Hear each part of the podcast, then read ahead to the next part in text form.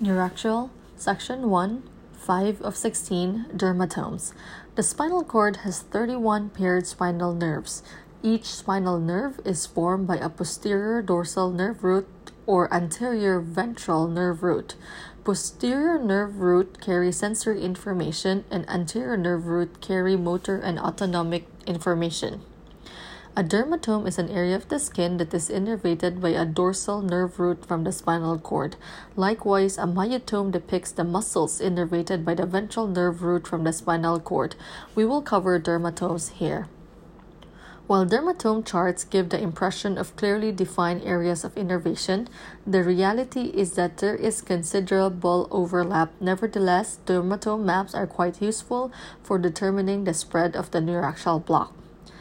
C6, first digit or the thumb, C7, second and third digits, C8, the fourth and the fifth digits, the pinky, okay?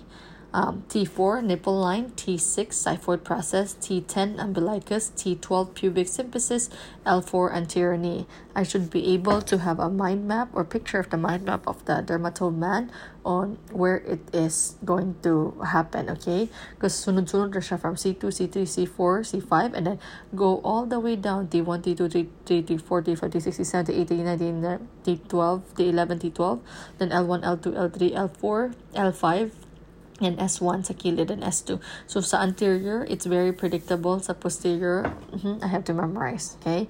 The dermatome relates to an area of the skin that is innervated by a spinal nerve. It is not necessarily the area of the skin that is in the same plane as a spinal nerve. For example, although the umbilicus is anatomically anterior to the L3 vertebrae, it is actually innervated by the T10 nerve root.